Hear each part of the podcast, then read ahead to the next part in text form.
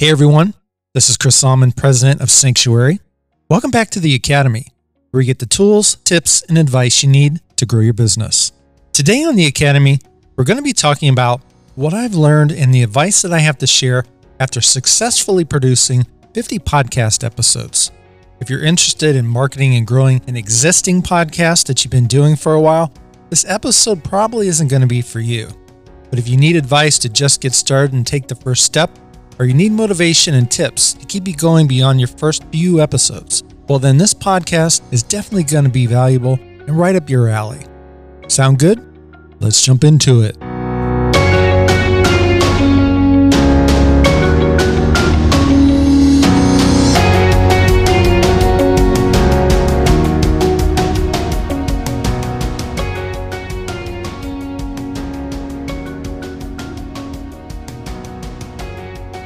So today marks the 50th episode of this podcast. As far as podcasts go, 50 episodes is both a small number and a huge number. It's a small number because compared to the top podcasts that have thousands of episodes, 50 episodes is a pretty small number. But as far as podcasts go in general, 50 episodes is a big accomplishment because out of the estimated 2.2 million podcasts available online, only about 700,000 have published more than 3 episodes.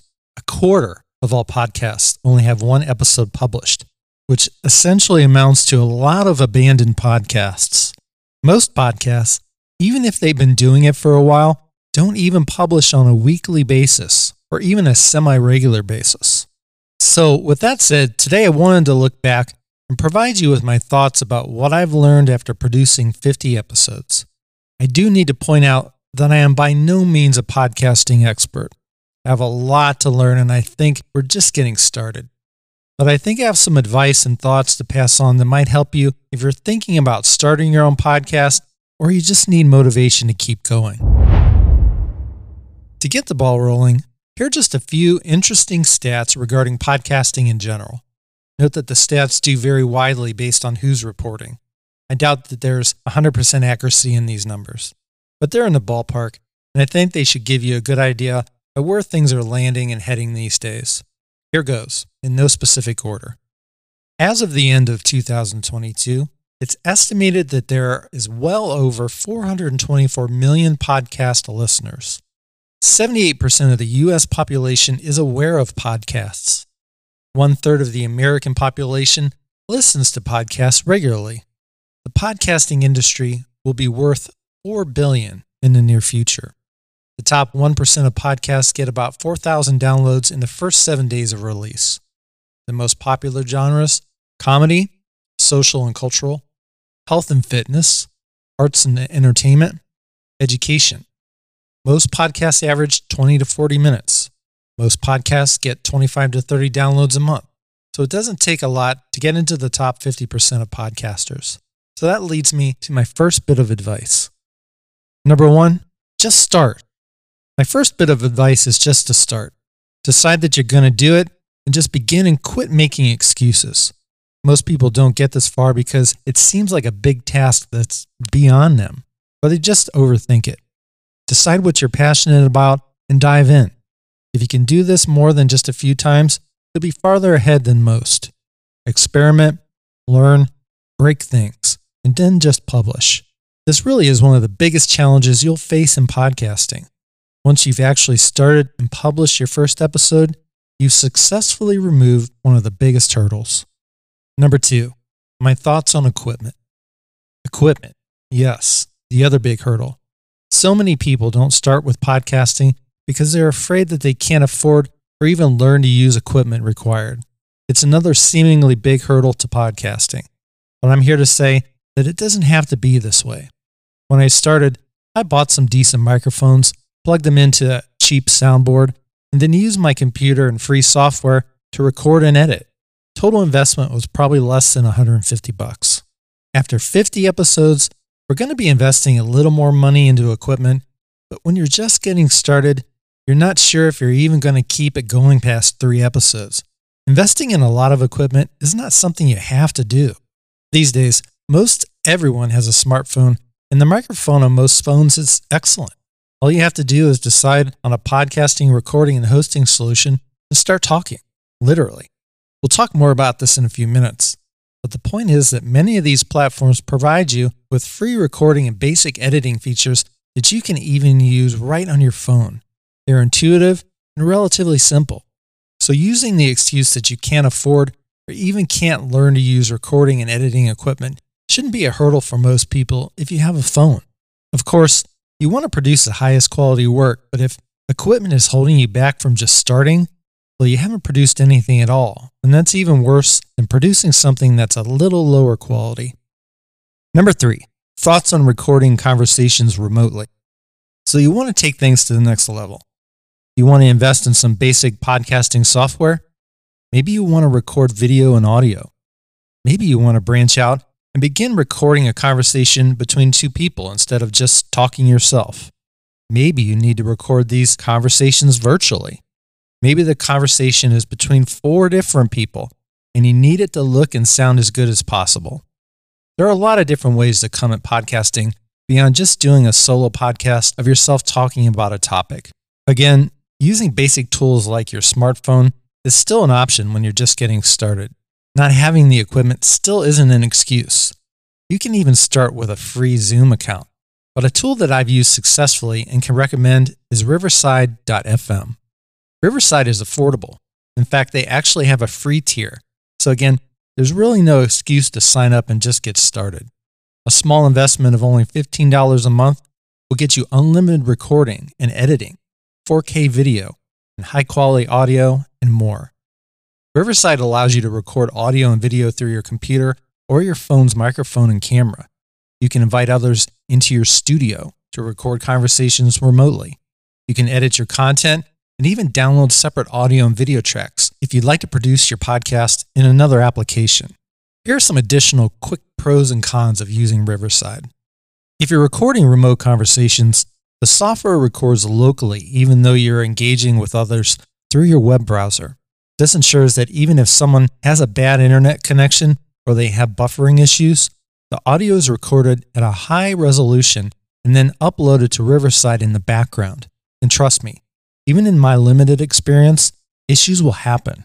So this is a great feature, and that ensures that you're able to capture the highest quality audio even with a low-speed internet connection. Can problems still happen? Absolutely.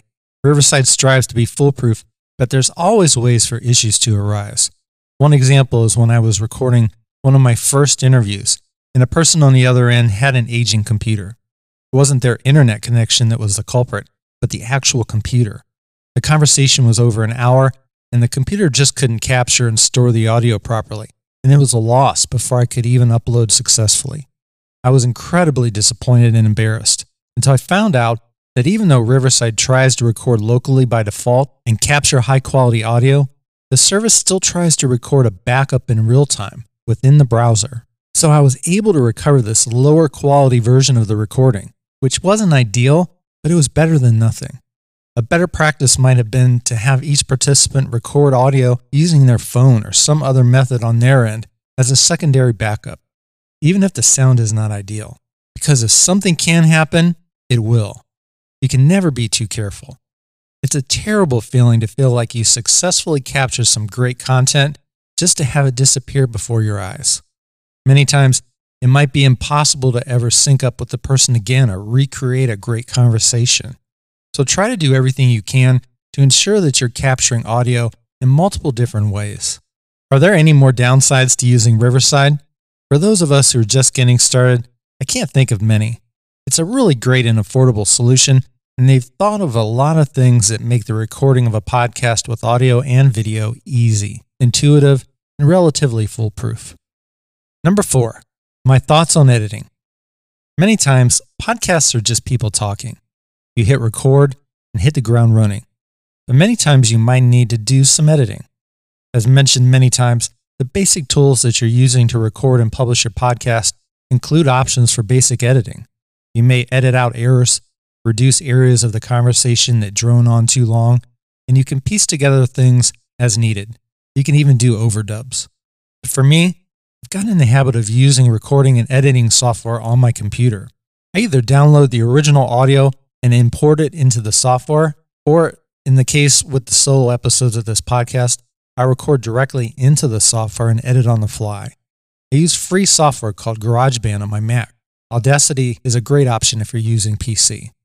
For video, I recommend creating the video version of your podcast first. That way you can start with the original audio and video and do your edits that way. When you're happy with the video version, you can just export the audio version and publish it separately. Number 5, publishing platform recommendations. Once you have your first episode completed, you have to actually publish it. You can think of this kind of like a website. You can't put your website on your local computer and expect that the world can find and see it. You need to choose a dedicated podcast hosting platform. As I mentioned, there are a lot of options for this, and the cost and features vary widely. You'll need to decide what features are important to you and what you're willing to spend. But for me, I think a great option is Anchor. Anchor is owned by Spotify, which makes it easy to distribute your podcast on a massive platform. It has basic recording and editing features, and hosting is free.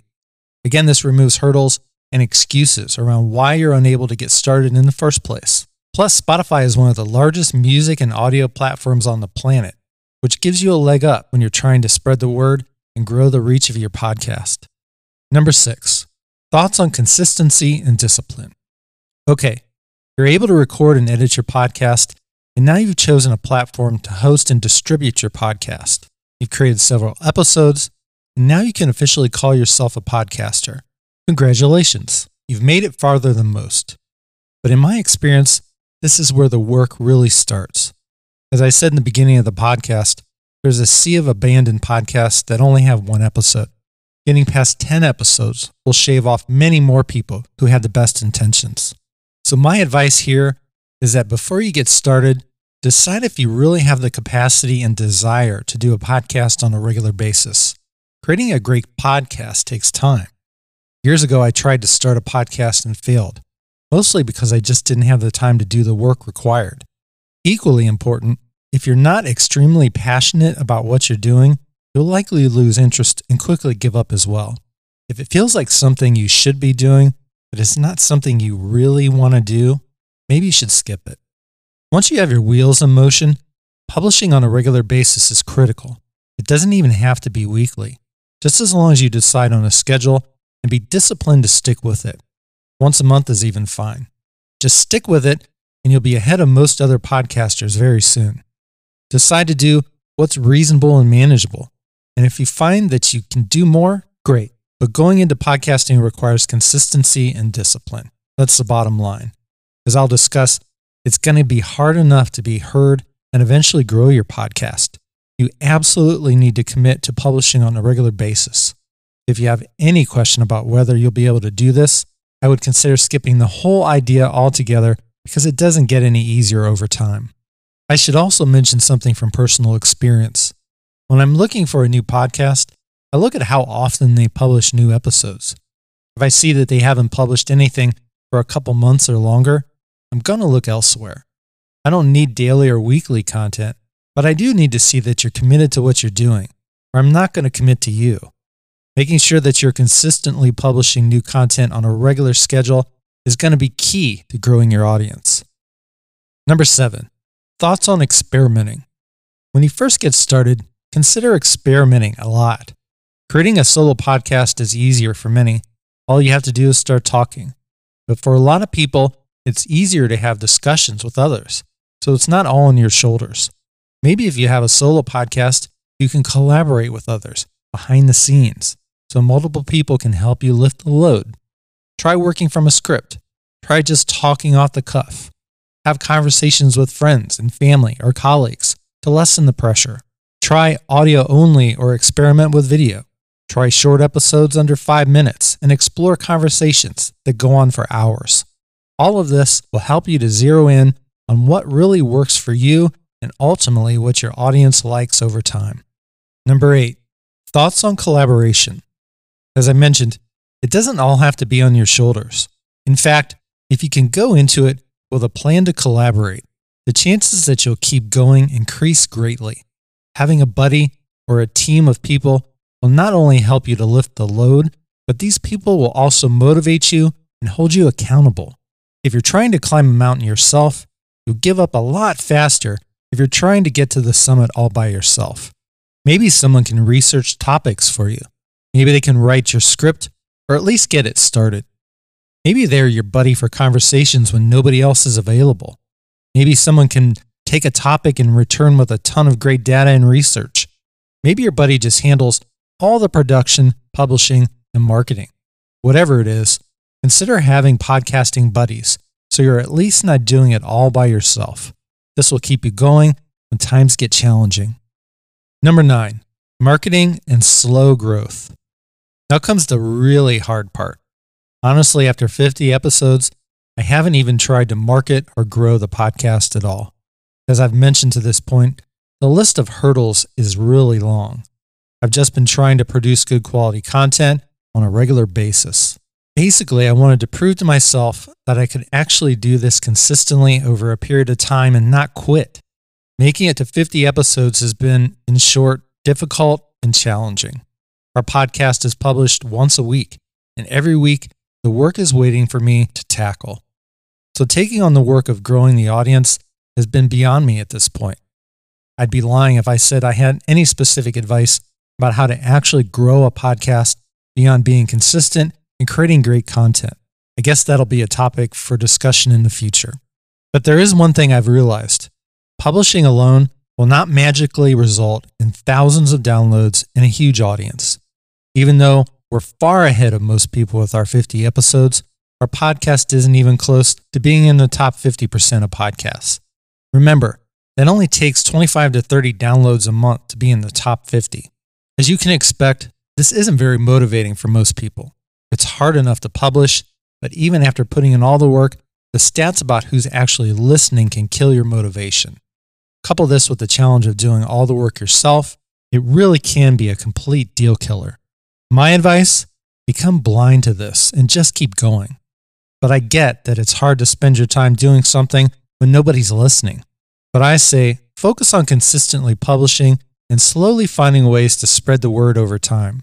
Podcasting is all about who can commit for the long term. You just put their head down and keep going. Another tip is to produce content that's evergreen. That way, even though you don't currently have an audience, you're not wasting your time on content that's going to be outdated. Over time, your work will compound and become a valuable resource for your audience to consume in the future. You might have 5 people listen per episode. Pretty soon it will be 10, and then eventually you'll have an audience. Creating evergreen content is an investment versus creating episodes that will be outdated in the future. The reality is that growth will be incredibly slow unless you have a lot of time, money, and expertise to consistently market and evangelize your podcast. Most people don't have this extra time after they've created their content. Be aware of this as you get into podcasting because it can be very challenging and unmotivating to see that after all your hard work, you have an audience of 5 people every week. But in my opinion, this is 5 more people than the next guy.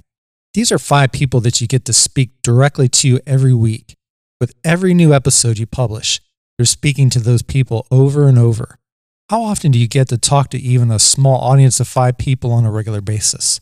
Just stick with it and know that success will compound over time and you will eventually grow your audience if you keep working at it.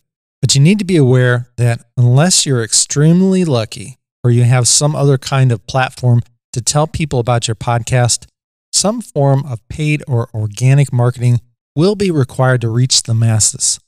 At a minimum, it's going to take a lot of time to manually spread the word through guerrilla methods and outreach. So I think it's about time to wrap it up. So here are some thoughts on future ideas and challenges. So for me, if I'm being honest, after 50 episodes, I feel accomplished, but I also feel exhausted. 50 episodes is a big deal, and I've traveled farther on this journey than most. It's farther than I expected. But at the same time, I need to keep taking my own advice to stay motivated every week and to get more help. I've tried to do this over the last year, but if I had to pick one big thing to keep this thing going, I need others to help carry the load, to help with marketing the podcast. I need ideas and people to help with writing and research. I need some reliable buddies to come along with me and to motivate me. I need people to talk to. or people who want to talk to other people. I need someone to help with recording and editing the audio. And don't even get me started with what's involved with producing video assets from a podcast. All of this is a critical part of successfully producing a podcast beyond just recording and publishing, and you can never have enough help or support. So what's my big takeaway beyond all the advice that I've shared today? What's the biggest, most important thing that I've learned? For me, I think I've learned that I'm a believer in podcasting, and if you're able to be consistently disciplined to keep it going, your work and time will be a great investment. If your goal is to speak to an audience, educate, or entertain them, there's no better way than audio and video podcasting. If your content is evergreen, it's even better. It will never be outdated, and every month you'll be building on top of your foundation and speaking to more and more people over time. Stay committed. Keep exploring, experimenting, improving, and most of all, just keep going. After producing 50 episodes, this is the best advice that I can give.